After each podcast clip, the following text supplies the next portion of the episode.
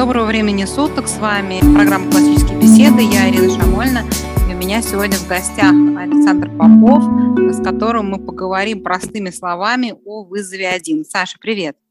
Здравствуйте, дорогие друзья. Здравствуй, Ирина. Саш, спасибо большое, что ты пришел принять участие в подкасте. Вызов очень интересная тема. И вызов один – это третья ступень вызова. Ты уже вел и первую ступень вызов альфа, и вторую ступень вызов бета. И вот в этом году первый раз ты вел эту третью ступень вызов один. Расскажи, пожалуйста, чем вызов один отличается от предыдущих двух вызовов? Вообще вызов, я бы сказал, что это такая основная ступень всей программы классические беседы. То есть классический подход в том его изводе, который практикуется в классических беседах, он до конца воплощается только в программе вызов, причем не во всех ее ступенях. Конкретно это выражается в освоении специальных инструментов классического образования нашими студентами. В первую очередь здесь, конечно, мы говорим о пяти топосах Аристотеля и о пяти канонах риторики, пяти частях риторического канона. Чуть попозже мы, может быть, раскроем поподробнее, что это такое, если это не очень понятно. Причем в ступенях вызова тоже эти инструменты присутствуют неравномерно.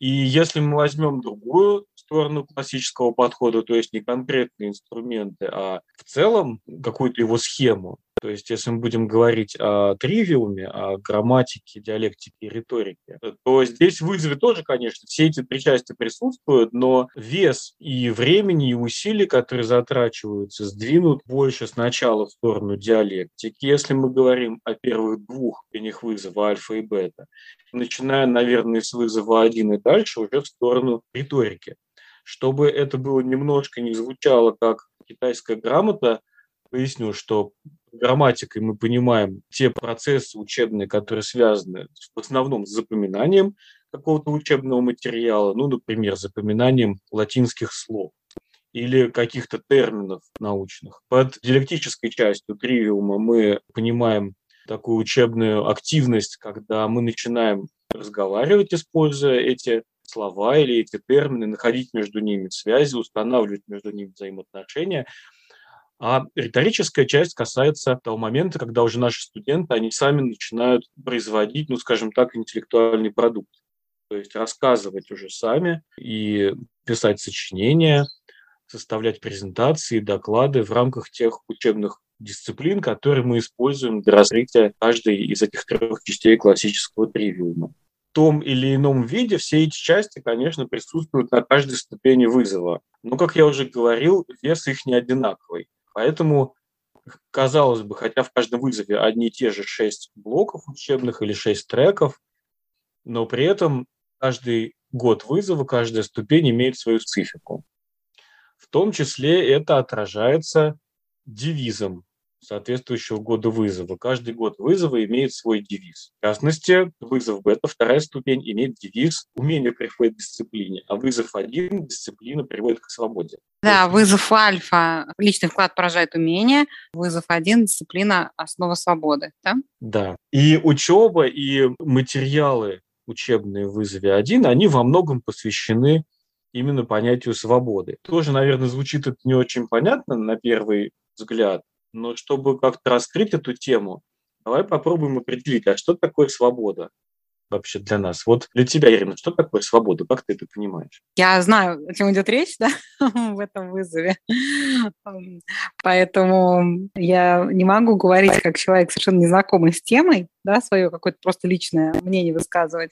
Мы, когда занимались адаптацией, да, разработкой этого уровня, много это обсуждали, об этом думали, о чем раньше, кстати, как-то не задумывались. Потому что свобода бывает очень разная на самом деле разные свобода. Когда говорят, все время ну, мы слышим вот это там свобода, свобода, свобода. О какой свободе идет речь? Хотелось бы уточнить, да, потому что свобода бывает внутренняя, да, духовная, свобода бывает физическая, свобода бывает правовая, и это очень разные виды свобод, которые в жизни реализовываются в совершенно разных комбинациях. Очень интересная вообще тема для дискуссии. Да, мы сейчас пытаемся использовать первый топос Аристотеля определение, определить, о чем же мы говорим. Вот я тоже много думал перед тем, как начать вести вызов один, потому что на самом деле свобода часто оказывается таким понятием контейнером. То есть в нем много всего, и разные люди понимают под ней разные, под этой свободой. О какой же мы тут свободе говорим? Да, как ты это понимаешь? Потому что на самом деле, вот я тоже об этом думала, и дисциплина – это такая вещь, которая а, не помешает ни одной из этих свобод. да, ни точно. вида свобод. Точно не помешает дисциплина, и она крайне важна. О какой бы свободе мы ни говорили, да, о свободе внутренней. Но если человек, он внутренне не дисциплинирован, он распущен, значит, он собой не владеет, ну а какая тогда свобода, если ты раб своих там страстей, своих каких-то сумасшедших желаний, которые пришли, э, тебя захватили, ты уже ничего не соображаешь, уже никакой свободы нет, да. Свобода физическая, она может быть тоже очень сильно связана с дисциплиной она может по-разному выражаться, эта свобода, в том числе это может быть, например, свобода просто э, наличия здоровья, и человек может очень успешно угробить свое здоровье благодаря отсутствию дисциплины, и таким образом лишиться физической свободы или совершить какие-то совершенно необдуманные поступки, собой не владев, опять же, да, не имея достаточной степени внутренней свободы, под влиянием своих эмоций, сделать такой поступок, который приведет его в места свободы. Это точно. Вот. И таким образом физическая свобода его будет резко ограничена. Да, совершенно верно. У нас в руководстве не написано прямо так. Дисциплина приводит к свободе, запятая, под свободой мы понимаем это, это, это. Нет, там написано просто свобода. И я когда думал, я пришел к схожему выводу и вообще так коротко для себя сформулировал такое определение импровизированное, что свобода – это возможность действовать и поступать в соответствии со своими убеждениями. И к моему счастью и радости, вот те материалы учебные, которые попались в курсе вызова 1, они косвенно говорили о том, что я примерно правильно интерпретировал этот термин. Но, кроме того, буквально перед нашим эфиром мне попалась статья одного батюшки, такой священник Вадим Леонов. Это православный психолог, антрополог, преподаватель Третьинской духовной семинарии. У него есть такая статья, называется «Свобода человека во Христе и без Христа». Всем очень рекомендую прочитать. Там прямо вот такое определение мне попалось в этой статье. Свобода в христианстве состоит в возможности человека следовать своему главному призванию и осуществлять вложенный в него потенциал, образ и подобие Божие. То есть, как мы видим, совершенно случайно, наверное, а может не случайно, но мы вот с отцом Вадимом совпадаем в оценке понимания свободы. Это очень отрадно, потому что эта программа, она, конечно, не только академическая, не только она такая очень способствующая внутреннему развитию людей, но для нас христианская, мы сами христиане, и большинство людей, которые реализуют, тоже христиане. Вот, то есть да, замечательное в... определение. Мне тоже очень понравилось оно.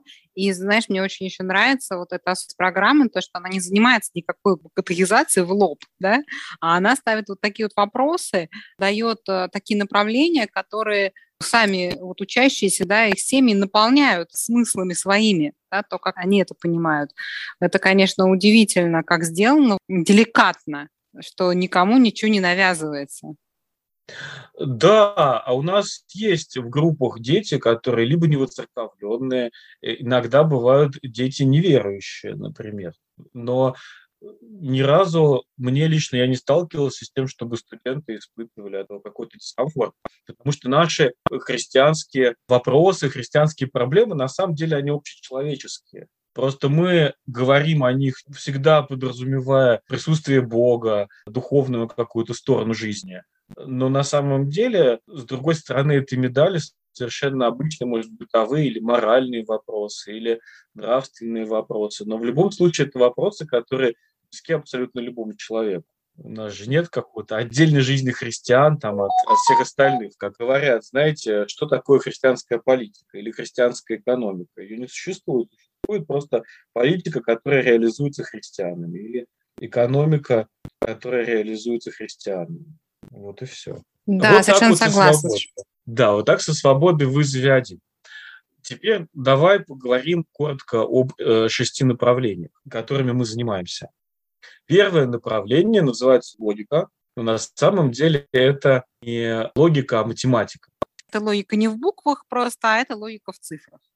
Да, но в математике тоже есть буквы. Просто я задумался, потому что мы все время с студентами шутили, что почему вызове логика называется логикой, а музыка называется рассуждением. Что-то такое, там вызове Б это же музыка рассуждения во втором семестре. Ну вот, почему математика? Математика в вызове 1 как раз проходит примерно так же, как в остальных ступенях вызова. Здесь какой-то особой специальной специфики вызова один нету. Мы точно так же обсуждаем различные математические концепции. Чтобы было ясно, я поясню, что наша программа математики в вызове, она идет примерно параллельно школьной программе с 6 класса по 11. Ну, так удобно, потому что у нас подавляющее большинство студентов вызова, они параллельно сдают школьные аттестации, и они все равно с этой программой работают. Но сам принцип работы на семинарах, он отличается от школьного формата, он такой, скорее даже во многом не такой, как в ВУЗе, потому что мы относительно мало уделяем времени непосредственно решению задач. Все привыкли, что математика – это решение задач в первую очередь. У нас тоже студенты решают задачи, но они в основном делают дома. А в группе мы стараемся как можно больше времени уделить разговорам. У нас же классические беседы, вот мы беседуем, разговариваем. Но это, конечно, не э, простая беседа там в духе сколько времени, какая погода за окном. А мы пытаемся вести так называемые аналитические беседы, то есть анализировать те или иные концепции, термины, рассматривать связь между ними. Чтобы это не было голословным, приведу пример. Например, мы берем некое понятие, скажем, систему уравнений или э, график функции, или равнобедренный треугольник, и мы анализируем его, основываясь на схеме пяти топосов Аристотеля. То есть, что это такое первый топос определения, что это такое, к чему это принадлежит, к чему это не принадлежит, частью какой группы объектов это является и так далее, на какие части его можно разделить. Сравнение – это с какой концепцией мы можем сравнить эту концепцию, что у них общего, чем они различаются. И так далее. Там еще следующие топосы, о которых чуть позже скажем. Этому мы уделяем основное время на математике. Еще, понятное дело, что в подобной беседе мы рано или поздно наталкиваемся на незнакомые термины. Вообще классический подход основан на представлении о том, что основную часть знания мы добываем рассуждением. Есть такое определение рассуждения, в частности, в курсе формальной логики оно используется. Что такое рассуждение? Рассуждение – это получение правильных следствий, выведение правильных следствий из уже имеющегося знания. То есть, обладая некоторым объемом изначального знания, мы можем еще большее количество знаний уже произвести самостоятельно, потом собственного интеллектуального усилия. Поэтому в вызове мы основное внимание уделяем умению рассуждать, потому чтобы научиться рассуждать. Какой-то груз знаний, даже не какой-то, довольно приличный, у нас есть э, из основ у наших студентов. Еще какие-то знания они получают самостоятельно в ходе самообразования, ну, например, для сдачи школьных аттестаций. Все равно в вызове неизбежно, ведя аналитические беседы, мы сталкиваемся с знакомыми понятиями и концепциями. И здесь мы познаем новое, то есть мы обращаемся к источникам тоже. У нас много времени уделяется вызове принципам работы с источниками. И, как правило, наши студенты готовят какие-то доклады и презентации посвященные вот этим незнакомым терминам или понятиям. Это рождает интересные дискуссии, тоже вызовы, потому что источниками сейчас такая история, что как бы мы с этим не боролись, как бы мы не объявляли бы войну электронным источникам, нерецензируемым, э, низкокачественным, но, к сожалению, в целом, видимо, все человечество, и в том числе наши студенты вызова, все мы люди – они постепенно мигрируют в сторону электронных низкокачественных источников информации. С одной стороны, это очень грустно, а с другой стороны, это всегда порождает почву для дискуссии. У нас такие дискуссии время от времени возникают, когда один и тот же факт, он в разных источниках изложен по-разному. Ну, например, там самое большое число. В одном источнике оно такое, в другом другое. И мы начинаем сравнивать, насколько источники авторитетны, почему вообще студенты задаются вопросом, почему это так. Ну, а в целом, возвращаясь к тому, с чего мы начали, почему у нас этот блок называется логика, хотя мы э, занимаемся математикой, потому что в математике нам проще всего потрогать, пощупать, если хотите, логику своими руками. Вообще логикой пронизано все человеческое знание, все его области и любые науки. и даже искусство. В принципе, так нас Господь сотворил, что мы мыслим логически. Законы логики могут быть найдены в любой области человеческой деятельности. Математика, ну, можно так сказать, она суперлогичная. В общем, есть логика и квинтэссенция. Логика э, присутствует в чистом виде, потому что ну, например, в математике дважды два всегда равно 4. Это будет не около 4, не 3,5, не 5, не, не 4, 5, 6, но точно не 8.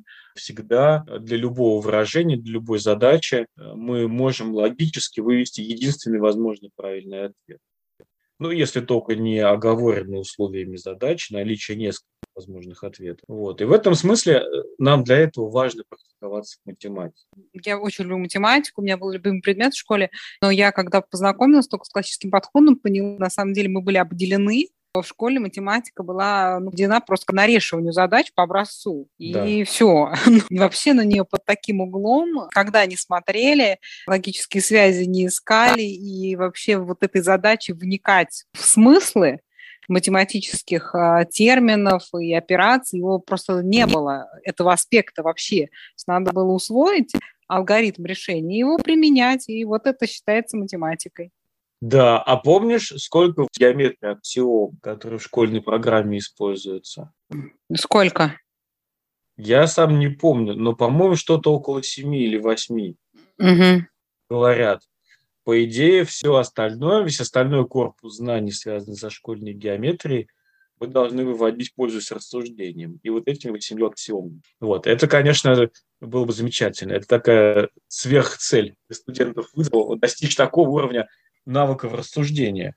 Да, и здесь вот особенность этого блока, который немножко представляет сложность в связи с тем, что мы работаем по школьному учебнику, он немножко утягивает всегда вот в это формальное нарешивание – и тут важно не превратить этот трек на вызове в математику. Да, да. И наши студенты, они, как правило, это ненавидят всей душой, такой подход. Поэтому сразу становится очень видно, когда... Вот я, например, как ведущий, когда я начинаю скатываться в это нарешивание, они сразу тускнеют моментально. Правильно, вот. потому что это очень скучно и неинтересно. Поэтому... Да, мне, мне это лично это интересно, но для меня это способ порассуждать, наверное, такой тоже. Я почему-то тоже любила очень математику, мне очень нравилось, в отличие там от русского, где мне казалось, что ничего невозможно вообще понять, как там что работает, то в математике ты это выучил несколько алгоритмов, несколько формул, и просто их применяешь, у тебя стопроцентно гарантированно будет э, результат. Мне вот это очень нравилось, и э, я математикой с удовольствием всегда занималась. Но вот если вы мне тогда сказали, что можно вот так ее изучать, наверное, я бы сразу потеряла интерес к просто такому техническому вот моменту. Да, потому что математика очень логичная. Вот именно поэтому. Вот, видимо, для нас все-таки нужно сначала почувствовать эту возможность рассуждать, устанавливать связи между понятиями, а потом применять уже результаты этого рассуждения для решения задачи. Тогда не знаю. Возможно, так. Но вот фактически у нас получается, я всеми силами стараюсь сдвигать время, которое мы можем уделить этому занятию, именно использовать для рассуждения, для бесед. Решаем мы по остаточному принципу что-то. Ну или второй вариант, если у кого-то из студентов есть вопросы по каким-то задачам, которые дома не получились или вызвали интерес, такие, конечно, вопросы разбираются в первую очередь. Так, с математикой предлагаю закончить и перейти к следующему блоку. Да-да, давай переходить к грамматике. Следующий блок у нас грамматика на грамматике мы изучаем латинский язык. Этот блок тоже не очень сильно отличается работа от э, того, что делают студенты в вызове альфа или вызове бета. Мы даже используем одно и то же пособие, где есть некий блок заданий к каждому занятию на каждую неделю. Просто мы, может быть, опять-таки в рамках этого блока мы немножко другие ставим акценты. И это тоже у нас нормальная ситуация в классическом подходе – где у нас не лестница образовательная, которая состоит из ступенек, а это некая спираль. То есть мы часто возвращаемся к одним и тем же темам, к одним и тем же областям на протяжении нашего курса обучения, чтобы рассмотреть их глубже с каких-то других сторон или уже подойти к ним, имея другой набор навыков, чем мы подходили к ним в предыдущий раз. Это примерно то, что у нас происходит на латыни. Сама работа строится из все еще довольно приличной грамматической части, которая заключается в том, что мы повторяем лексику, слова латинские, повторяем грамматику, то есть э, склонение существительных, спряжение глаголов и так дальше, части речи латинские. Это все очень интересно, хотя, конечно, таким великовозрастным студентам на вызове один, это 14 лет и старше, уже тяжело заниматься заучиванием. Они с каждым годом очень хорошо видно, что они любят это все меньше и меньше. Поэтому на занятиях латынью в вызове один мы относительно больше внимания уделяем аналитическому переводу. А иногда даже все время. Зависит от того, ну, насколько интересный, захватывающий кусок текста попался именно на этом занятии. Мы в вызове один работаем с текстом Евангелия от Иоанна и Откровения Апокалипсиса латинский текст в переводе святого Иеронима, то, что называется Библия вульгата, перевод IV века. Кстати, очень интересно сравнить его с э, нашим синодальным переводом. А наш синодальный перевод делался с септуагинта, с греческого текста. Очень интересно бывает сравнить по подстрочнику, например, латинский текст, греческий или латинский текст наш синодальный. Там бывают ну, некоторые интересные расхождения, но это расхождения такого плана, которые дают дополнительные смыслы тому же самому тексту. Мы с нашими студентами несколько таких мест нашли, с большим интересом их изучили. Для чего все это нужно? Для чего мы это делаем? Мы, конечно, любим латинский язык, и мы хотим его знать. Он дает нам много ключей к пониманию других языков, потому что у нас европейские языки, да и даже и наш язык, он имеет много заимствований из латыни. И наша научная терминология, да и даже повседневная терминология, там какая-нибудь бизнес-терминология, которой мы пользуемся, не говоря уже о юриспруденции, это очень такая хорошая цель, она для нас тоже важна, но все-таки она не главная.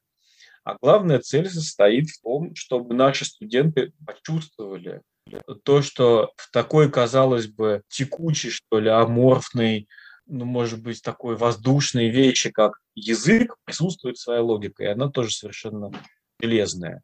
На самом деле логика есть в любом языке, ну, по крайней мере, из тех языков, с которыми я сталкивался. Но латинский язык, он в этом смысле напоминает математику. Там есть очень логичные, очень четкие правила построения грамматических форм. Это так называемый флективный язык, где смысл слова, грамматический смысл зависит от окончания суффикса. Можно сказать, что латинский язык, по крайней мере в том виде, в котором он дошел для нас, это некоторый такой конструктор по сборке слов и предложений.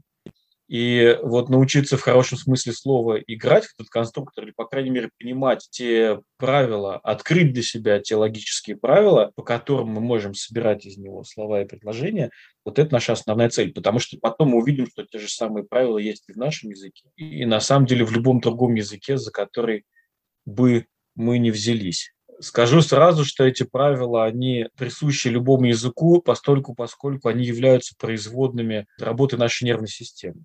У меня вот есть биологическое образование, оно мне позволяет об этом говорить, что наш язык, он эндогенный, то есть его, его производит наш развивающийся мозг. Поэтому во всех языках есть универсальные правила. Есть такая вещь, как универсальная грамматика. Вот, для этого мы занимаемся латинским языком. То есть латинский язык – это для нас тоже в первую очередь рассуждение. Вот в такой форме. Да, прекрасный инструмент, но еще у него замечательный латинского языка есть побочный эффект в том, что колоссально облегчает изучение ну, любого иностранного языка почти. Да. Поскольку да. Вот, ну, осваивают дети этот инструментарий, сам работы инструментарий с незнакомым языком. Ну, а уж если речь о европейских языках латинского да, происхождения, там итальянский, французский, испанский, то это вообще, там, я не знаю, после латыни просто в одно удовольствие учить. У меня есть на занятиях одна студентка испаноговорящая. Она русская, но проживает в Испании. И э, когда какие-нибудь латинские термины звучат, она очень часто говорит, о, по-испански говорит, будет точно так же.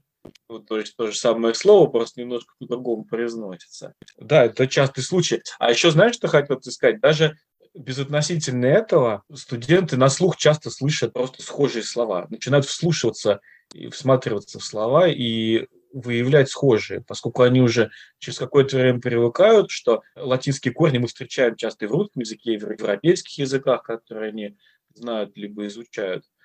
То это дает привычку вглядываться в слова. Да, вообще очень полезный навык, да, такой внимательности к языку. И в русском языке действительно намного больше латинских слов, чем как бы кажется. Да, это точно. Это приводит тоже к тому, что когда мы видим два похожих слова, может быть, они вообще не однокоренные, может быть, они даже не близкие по значению. Но возникает вопрос, а это то, чего мы очень хотим получить от наших студентов, чтобы у них рождались нужные вопросы, которые ведут их к пониманию того объекта, с которым они имеют дело. У них рождается вопрос, а почему эти два слова похожи? Они что, однокоренные, или это дериватив, или это что? Ну а дальше у нас студенты вызова в этом смысле, они обучены, мы их к этому всячески воодушевляем, они достают источники, словари, начинают изучать, действительно эти слова одинаковые или однокоренные, как, какова история того или иного слова или термина.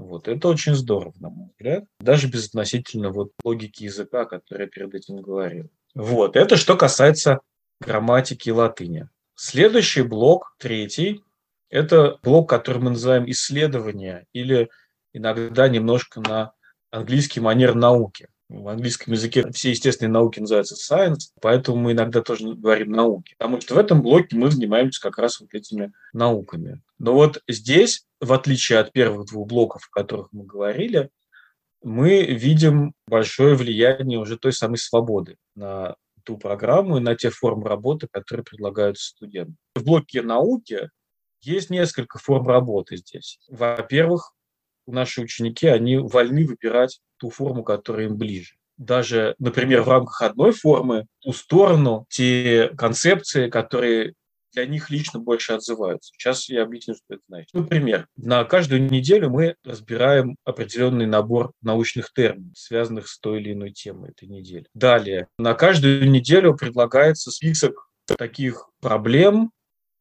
которым можно посвятить собственные мини-исследования, которое должно выразиться потом в виде эссе. Написать эссе по некоторой теме. Например, почему деревья зеленые? Почему пингвины не встречаются с белыми медведями? Это такие ну, наивные темы, есть там более серьезные. Почему генетически модифицированные организмы считаются опасными? Ну и так дальше. То есть здесь опять-таки есть некая свобода выбора.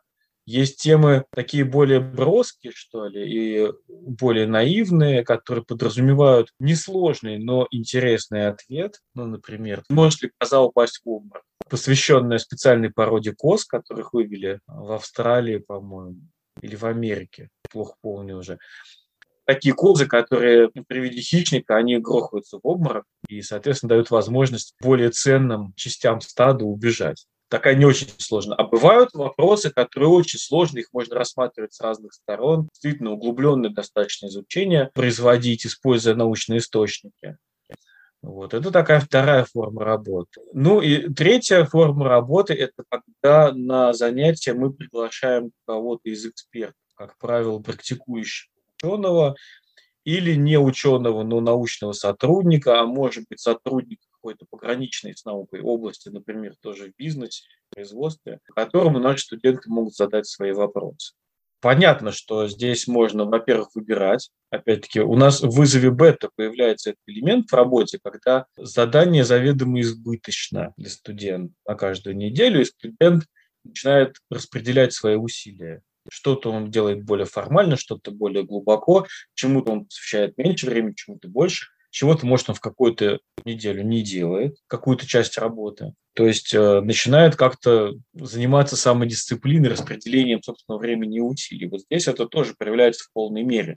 И здесь студентов есть свобода выбора, какой части программы делить больше времени. Интересно также, что появляются эксперты, а это люди, которые уже примерили на себя деятельность работу в какой-то из этих научных областей, в которые мы погружаемся, и им тоже можно позадавать вопросы. Мне лично очень импонирует участие живых экспертов в этих занятиях, потому что э, эксперт – это человек, который уже примерил на себя эту научную дисциплину, которую мы изучаем. И здесь наши студенты имеют возможность напрямую соприкоснуться, увидеть, как производится та область знания, с которой они работают.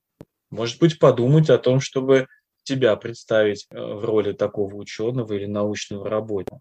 Интересно реализован блок вопросов к экспертам в вызове 1. Там есть заранее готовый список вопросов. Он уже составлен на основании уже знакомых нам пяти топосов и студентам предлагается выбрать, какой вопрос они будут задавать. С одной стороны, здесь есть некая механистичность, потому что получается, что, во-первых, вопросы заранее известны, а во-вторых, это вопросы практически одни и те же тем экспертам. Но с другой стороны, это дает возможность оценить студентам, что говорят разные люди в ответ на одни и те же вопросы, на одинаковые вопросы. Ну, впрочем, не запрещается также задавать собственные вопросы, любые, которые захочет. Обычно эксперты не протестуют, ну и мы тоже всячески это поощряем. Вообще, еще раз скажу, очень важно, чтобы студенты научились задавать вопросы. Причем такие вопросы, которые способствуют рассуждению, способствуют добыче информации, способствуют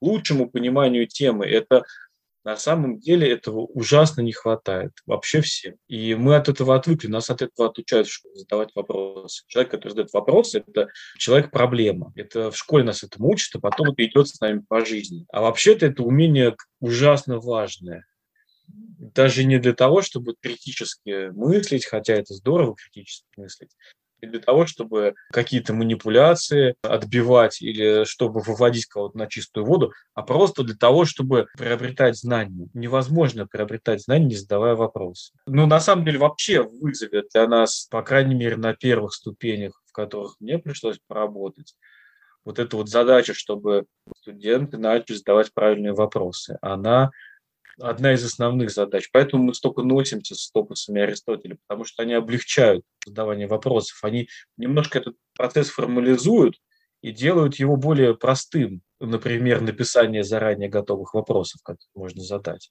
А все это облегчает переход от задавания простых, наивных, заранее известных вопросов к тому, чтобы рождались собственные уже вопросы более сложные. Можно долго об этом говорить, Просто почему я столько об этом говорю, потому что тоже имею опыт работы в науке и с научным материалом, и хочу сказать, что очень мало научных концепций есть, которые могут выдержать задавание таких, с одной стороны, наивных, с другой стороны, метких, критичных вопросов. Поэтому, может быть, так не любят их задавать в школе. Саша, еще, может быть, про этот трек стоит сказать, что начиная с вызова один, сама структура трека становится другой, да, она не такая, как в альфе и в бете. Да, она другая, и там есть некоторые побочные еще виды работы, что ли, которых мы не видели ни в э, бете, ни в альфе. Но, кстати говоря, там, например, есть блок научных экспериментов, который был в основах, и тут он опять к нам возвращается. Есть список экспериментов, у нас в пособии есть очень хорошие эксперименты, описаны, я имею в виду пособие естествознания классических бесед. Там написаны очень хорошие эксперименты, которые очень наглядно поясняют всякие сложные для понимания концепции, такие как, например, теория относительности, которую я вообще никогда не понимал, лично я. Не все эти эксперименты удается воспроизвести э, на занятиях, ввиду и отсутствия времени, и бывает, что и сложно какие-то эксперименты сделать, но они там так хорошо и детально описаны, что их можно даже легко себе представить. То есть они выступают такими живыми иллюстрациями ко многим концепциям. Кроме этого, в первом полугодии у нас студенты выполняют проект, который называется Big Data или проект больших данных. Здесь студенты получают опыт работы с реальной научной информацией, с тем, что называется первичной информацией, то есть с некоторым набором цифр. На протяжении 15 недель первого семестра мы изучаем данные по вулканической активности. Есть такое международное агентство по изучению активности вулканов, и мы берем оттуда некоторое количество вулканов и каждую неделю снимаем данные по этим вулканам. При этом предлагается протестировать достаточно простую гипотезу, причем на самом деле там результат заранее известен, ответ заранее известен. Но это дает нам возможность соотнести имеющиеся данные реальные по реальным вулканам с тем, каков будет результат. То есть увидеть можно вклад этих данных. Тоже такой очень интересный, интересный раздел работы по наукам. Да, но и надо сказать, что вот трек э, исследований в вызове один, он охватывает э, все основные научные области, шесть, да, по научных областей по пять недель на каждую область. Физика, химия, биология, анатомия. Астрономия. Астрономия. В этом смысле этот блок отличается, конечно, в вызове один от того, что было в вызове альфа и бета, потому что вызов альфа и бета у нас концентрируется только на отдельных областях естественных наук. Вызов альфа – анатомия, вызов бета – там астрономия, немножко химия, чуть-чуть физика. А здесь у нас все. И даже сам режим изучения, он другой. Потому что в вызове альфа мы рисовали структуры какие-то, вызове бета мы обращались к опыту ученых, астрономов, математиков, и только немножко там в конце э, был блок построения атома. А здесь э, уже наша работа, наши источники, они начинают напоминать, наконец, то, что происходит в классических, ну, скорее, не школах все-таки, там, а в колледжах или университетах. И, может быть, если кто скучал там по объему знаний, там, по академическим понятиям, о том, чтобы дети наконец начали что-то знать в какой-то области, то вот это прям ваш час. Потому что тут много так, много терминов специальных, много понятий, которые нужно определять. Чтобы их определить, а, нужно иметь определенные знания в этой области. Тоже, опять-таки, для написания эссе приходится работать с серьезными научными источниками. Вот в этом смысле, да, действительно, структура работы сама меняется. Да, очень здорово. И вот такая структура с вызова один, она продолжается дальше во всех вызовах. То есть каждый год студенты имеют возможность углубиться э, в шесть научных областей, получить вот такой энциклопедический обзор, естественно, научной сферы. Да, да, знаете, действительно, потому что у нас всего лишь 30 недель, а здесь у нас и биология, и химия, и физика, и анатомия, и астрономия. Может показаться, что это так достаточно шапошно получается познакомиться с каждой темой. Пусть нас это не пугает, мы вернемся к этим темам на следующий год, через год. То есть, опять-таки, вот эта образовательная спираль здесь реализуется.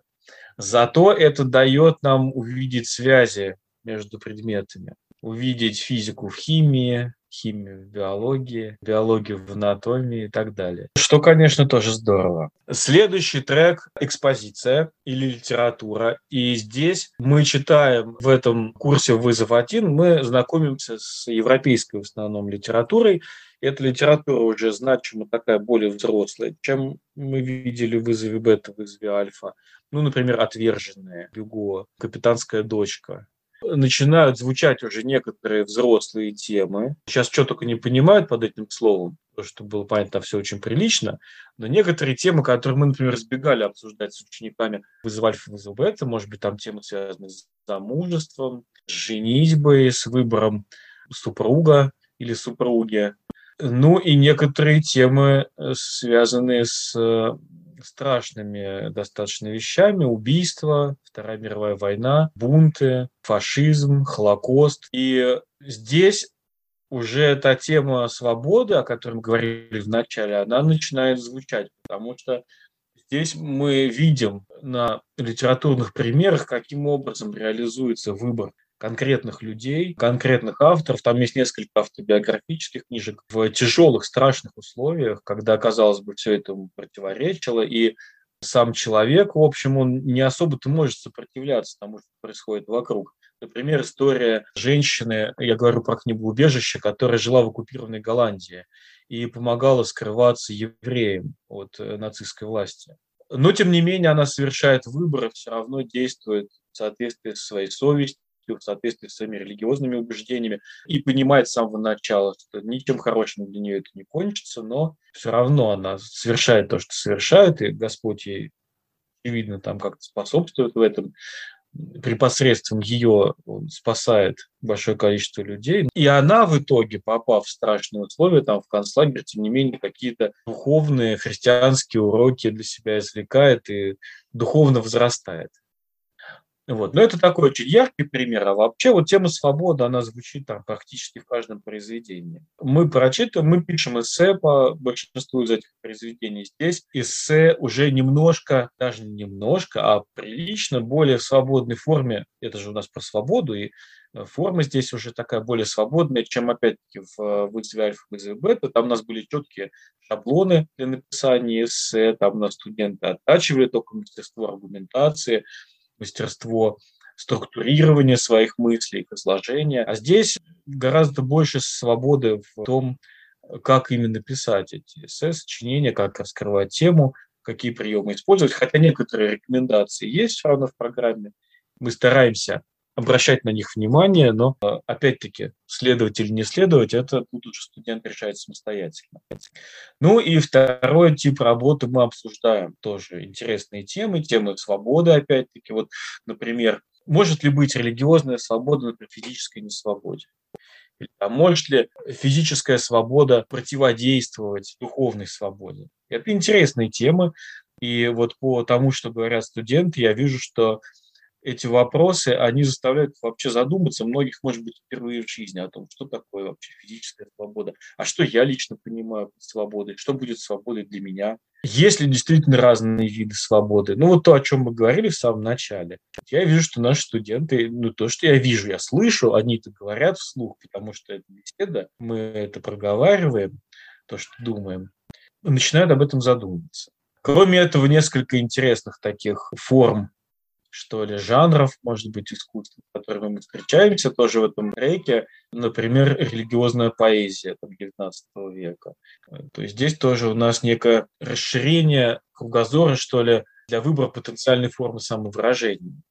Она тоже есть. С житиями некоторых святых у нас знакомятся студенты, в частности, святой Луковый Наисенецкий, потому что тоже пример такой человек, он не просто святой, не просто замечательный специалист, но он исповедник, то есть он выбрал, опять-таки, совершенно сознательно, целенаправленно, сделал шаг к внутренней духовной свободе в ущерб своей свободе физической. И, в общем, он претерпел за это. Совершенно, опять-таки, сознательно. Ты святой Герман Алястинский, которому только начали житие читать. Это посвятитель Америки, наш соотечественный. Это что касается трека «Экспозиция». Следующий блок или трек, блок номер пять, это рассуждение, где мы большую долю внимания и сил на занятии посвящаем тому, чтобы именно научиться правильно, грамотно рассуждать, в некоторых областях применить навыки правильного рассуждения. Вот, например, в вызове бета. Там полгода у нас был курс формальной логики, где мы изучали силлогизмы и различные критические высказывания именно в контексте формальной логики. А вторую часть мы учились находить логику и какие-то логические связи в искусстве, в музыке и в живописи. В вызове один первую часть года мы опять посвящаем традиционной формальной логике, Просто здесь немножечко уже те объекты логические, с которыми мы работаем, они более сложные понятия. Это силлогизмы, разные примеры использования этих силлогизмов.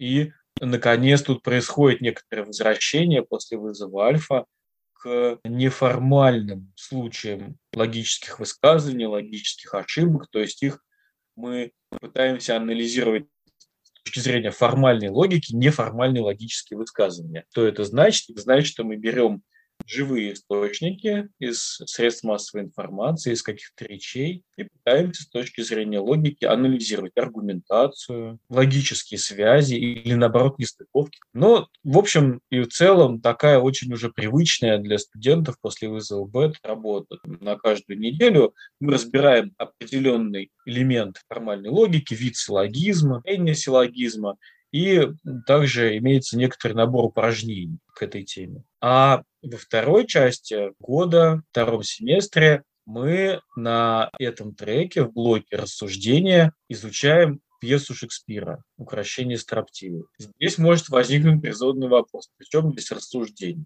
Да, очень интересно, почему вдруг драма оказалась в треке рассуждения. Во-первых, потому что такой, может быть, немножечко непривычный для наших студентов формы, но по аналогии с тем, как мы можем увидеть определенные причинно-следственные связи в картине, произведении изобразительного искусства. Ну, например, почему художник использовал именно такие тона? Почему использована такая перспектива? Почему именно так построена композиция? Почему этот персонаж на первом плане, а этот в тени? Мы точно так же можем анализировать то, что излагается путем языка драмы. Почему эти персонажи таковы? Почему такие действия этот персонаж сопровождает именно вот такими словами?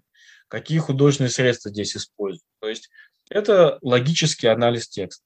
Это первый смысловой уровень. Кроме этого, конкретно в этой пьесе, в этом драматургическом произведении поднимаются важные взрослые, интересующие уже многих наших студентов вопросы, которые связаны со сватовством, выбором партнера, созданием семьи, тем, почему одни люди друг другу подходят, а другие не подходят, ролью мужа в семье, ролью жены в семье. Кажется очень важным обсудить это с нашими студентами именно с точки зрения рассуждения, логики, вопросов, почему это, почему так, почему получилось так, а не иначе, надо ли поступать так или по-другому, и вообще вот выбрали бы вы себе вот такую жену или вот такого мужа, как такой. Просто для, драматургическое произведение для этого хорошо подходит, потому что там персонажи, они действительно как живые люди. Про персонажа же не написано, вот такой-то, такой-то, легкомысленный, вспыльчивый, сварливый, лживый, гордый, неуступчивый человек. Эти его качества мы должны сами понять, вывести их из того, как он себя ведет и что он говорит. Мы вынуждены анализировать его слова и действия. Ну или, если хотите, его мысли, потому что в драме обычно мысли проговариваются. В рамках этого блока мы также проводим время от времени с студентами дебаты. Ну, в дебатах должны быть какие-то дебаты. Вот мы время от времени обсуждаем вопросы, связанные с выбором спутника жизни, может быть, ну или просто товарища. Если, может быть, кто-то не хочет прям так серьезно такие серьезные темы поднимать. Ну и вопросы христианского брака. Там среди рекомендованных источников к этому блоку есть проповеди отца Дмитрия Смирнова относительно христианского брака. Вот мы, правда, в этом году еще не успели их обсудить, но, в принципе, да, они обязательно подразумеваются к обсуждению, тем более, что тут есть почва для применения топоса сравнения.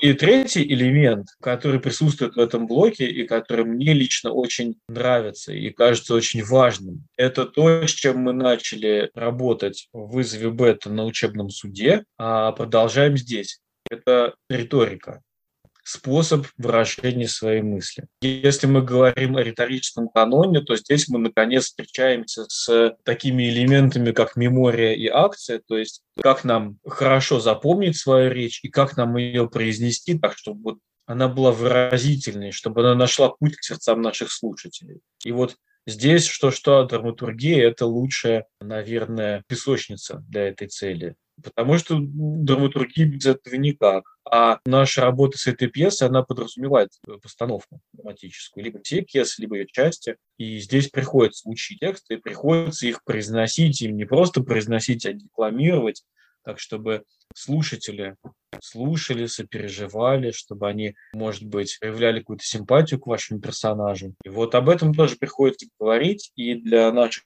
студентов, мне кажется, это отличная практика. Еще в рамках этого блока есть такая форма работы, тоже мне лично она очень импонирует, она очень интересна. Это различные мини-исследования, посвященные тому, что происходит в пьесе и контексту этой пьесы. Ну, например, что носили люди, как могли выглядеть персонажи, что они могли есть, какую они могли слушать музыку. Если мы говорим об обстановке, то какие могли бы быть здесь декорации? Где все это происходило в каком контексте? Этом была архитектура, что могло быть на улице. И это тоже очень интересно, потому что это побуждает нас и студентов еще раз и еще раз анализировать этот, в общем, достаточно несложный текст и искать в нем нужные смысловые уровни, которые содержат нужную, интересующую нас в данный момент информацию, а также работать с дополнительными источниками. Вот сколько всего вообще получается в этом блоке. Да, очень интересно. Я сама люблю этот трек, и даже, мне даже немножко жалко, что в перспективе драма здесь будет заменена на сольфеджио, в чем, безусловно, есть тоже свои преимущества, но пока мы наслаждаемся, синтез такой производят с другими областями, очень интересно. Да, ну и тема свободы опять звучит, конечно, в этой установке, в этой пьесе. Далеко не все персонажи поступают таким образом, каким им предписывалось бы поступать. точки зрения, например, какой-то такой морали общественной, может быть. Кто-то выбирает для себя выбор там приступить как это, эту мораль, а кто-то наоборот. Еще что хорошо, мне тоже очень импонирует, что тут ясны цели каждого персонажа, они проговариваются, потому что это драма. И тоже мы видим, как э, персонажи реализуют свою свободу выбора, как они поступают со своей свободой, и видим, к чему это приводит в конце. И это здорово. Последний блок, последний трек, шестой, и это дебаты, правильно? Да, да, дебаты. И здесь вот хотелось бы упомянуть, что дебаты в вызове – это такое историческое направление, которое начинается в вызове альфа с картографии, да, потому что никакая история вне картографии она не может быть э, чем-то вообще осязаемым, да, если мы не понимаем, где это происходило, не представляем себе карту мира, то для нас э, немножко подвисает в воздухе любая, в общем, история. В вызове альфа, да, это картография, в вызове бета мы касаемся вопросов правосудия, да, немножко вот в эту тему. И вызове один это история государственного устройства, экономического такого аспекта да, с этим связанного. Да, первый семестр у нас посвящен вызове один на дебатах изучению законодательства.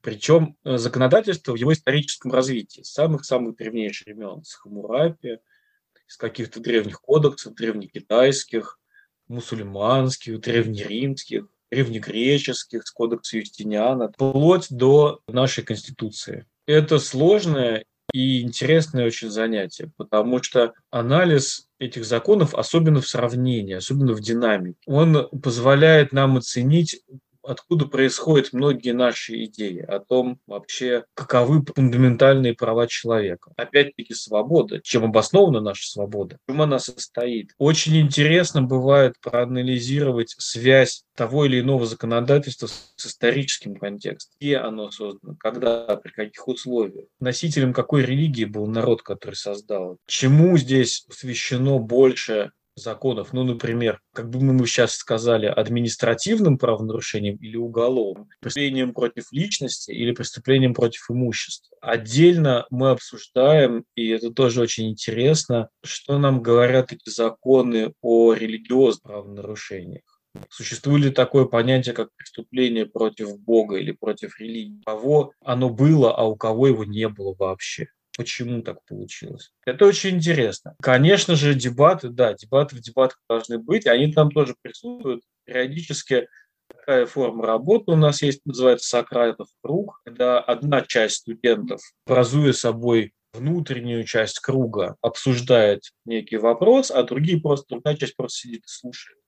И потом после конца обсуждения, те, кто сидели и слушали, они между собой обмениваются мнениями о том, что они услышали, достаточно ли ясно прозвучали те мысли, достаточно ли понятно это было для них, согласны ли они с аргументацией, насколько она кажется им удачной или нет и так далее. Это очень полезно, ну, понятно почему, потому что это помимо большого количества информации, которую мы получаем, это еще дает нам оттачивать навыки аргументировать свою позицию, доходчиво ее излагать, но и к тому же еще слушать, уважительно выражать и хвалить либо критиковать своих коллег.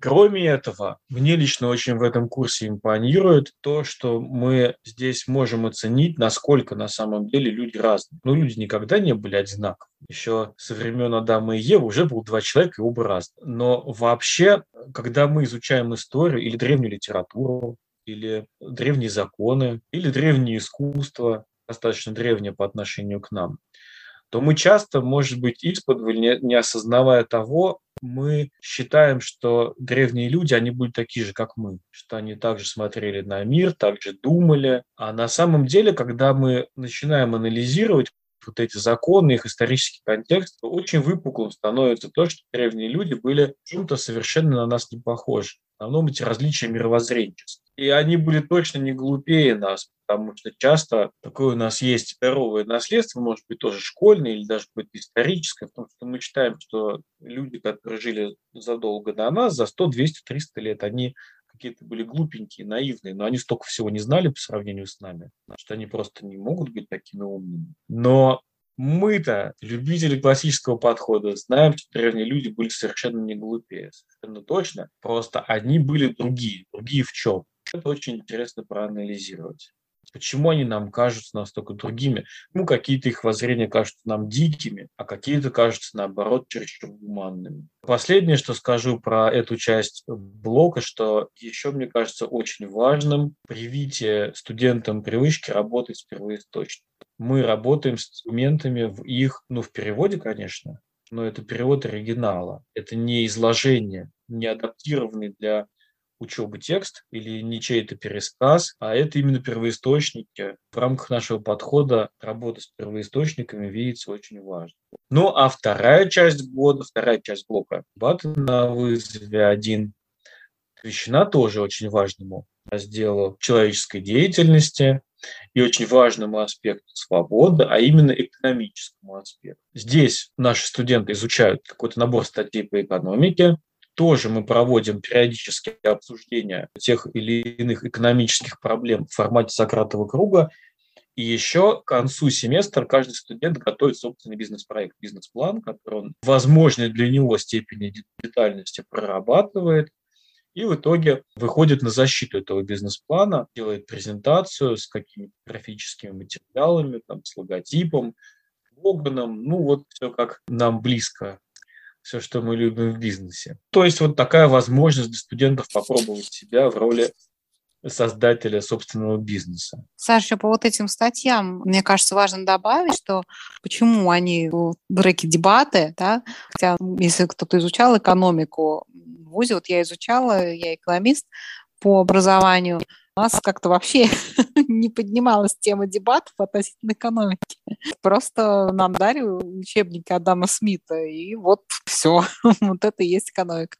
Да там эти экономические статьи, их особенность в том, что в статьях ведется полемика. Сами статьи, они полемичные. Они не проповедуют да, вот одну какую-то экономическую модель, а там идет дискуссия между двумя экономическими подходами, такими глобальными, к устроению государственной экономики. Это контроль государства над экономикой, и либо это отсутствие этого контроля да, то есть такая вот свобода предпринимательства. Обсуждается, да, почему лучше что-то работает хуже, и где должна быть вмешательство государства, не вмешательство государства в свободу экономической деятельности населения. И вот вокруг этого вопроса строится сам смысл этих дебатов. Совершенно верно. В этих статьях, помимо того, что они полемичные, у них еще есть один замечательный момент. Многие из них написаны в 60-е годы, 60-е, 70-е, даже раньше, 50-е годы 20 века. Они проникнуты, ну, я бы так сказал, некоторым таким рыночным романтизмом. Потому что видно, что люди, вот, которые апологеты рыночной теории, свободного рынка, они прямо они видели в этом счастливое будущее человечества. Это видно по их аргументации. Да, это такая немножко идеалистичная да, так скажем, модель, которая исходит э, из того, что может существовать вот рыночная экономика не коррумпированная, да, не ангажированная, не политизированная, а как-то вот в своем чистом виде. Противовес такому центральному, очень жесткому планированию. Да, конечно, это и эта тема, она напрямую связана опять-таки со свободой. Со свободой. Почему контроль государства – это плохо? Потому что оно принуждает. В рамках этого подхода устанавливается прямая связь экономических рыночных отношений со свободой. И нам тоже очень важно с нашими студентами, опять-таки, обратить внимание на этот аспект свободы, который очень важен на самом деле. И он очень важный для них, это даже видно, потому как они рассуждают, что экономический аспект свободы, он обычно называется, если не первым, то вторым. Что такое свобода? Свобода, когда я ни от кого не завишу. Вот часто приходится такое слышать определение. Помимо этого, знаешь, на что хотел обратить внимание, что у нас есть колоссальное преимущество по сравнению с участниками этой дискуссии. Мы живем 70 лет спустя. Мы знаем, что было дальше. У нас есть спойлер, мы знаем, чем все кончится мы можем сейчас видеть плоды этой дискуссии и плоды того, к чему она привела. Честно скажу, что, по крайней мере, для тех студентов, с которыми я работал, это сложновато. У них слишком много тратится сил на анализ там, этой аргументации, и не хватает времени и сил, чтобы с такой же точки зрения это проанализировать. Но вот мне самому это ужасно нравится, потому что прямо вот я себя чувствую экспериментатором, который видит результат эксперимента. Очень интересно, на самом деле. Я всем родителям эти статьи рекомендую прочесть. Они увлекательно очень написаны. И для тех, кто жил в Советском Союзе, там как бы очень ну, много интересных тем. Да, да, очень. Я тоже с большим удовольствием их прочитал, даже некоторые перечитываю. И я знаю, что у меня некоторые ученики, они у нас там, как обычно у нас в плане, там на каждую неделю запланировано некоторое количество статей. А некоторые ученики, я знаю, что они взяли просто и сразу прочитали весь сборник. Что называется «От корки до корки».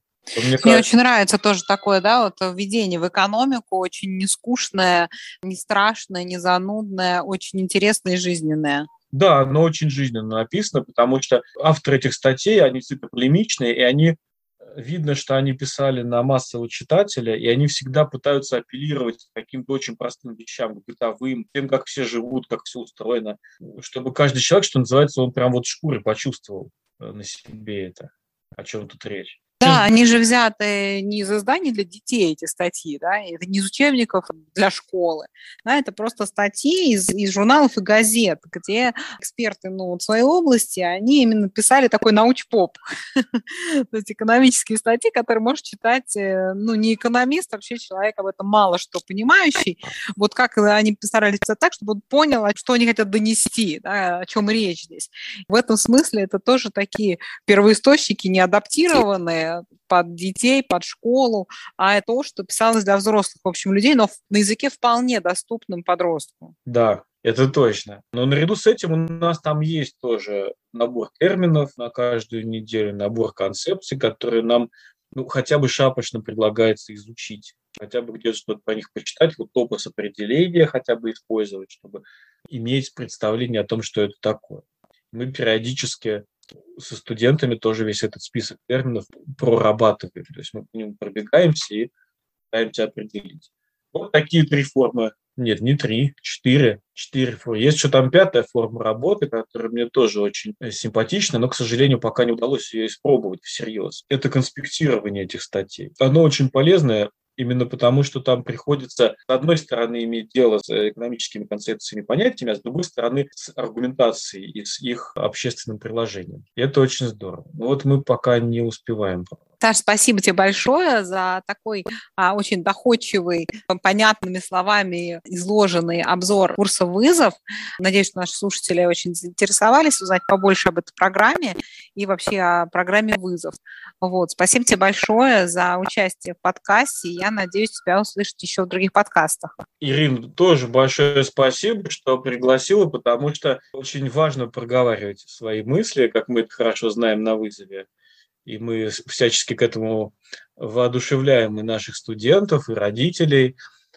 Это первое. А второе, что я хочу сказать в завершение, может быть, для родителей и для даже ведущих вызова.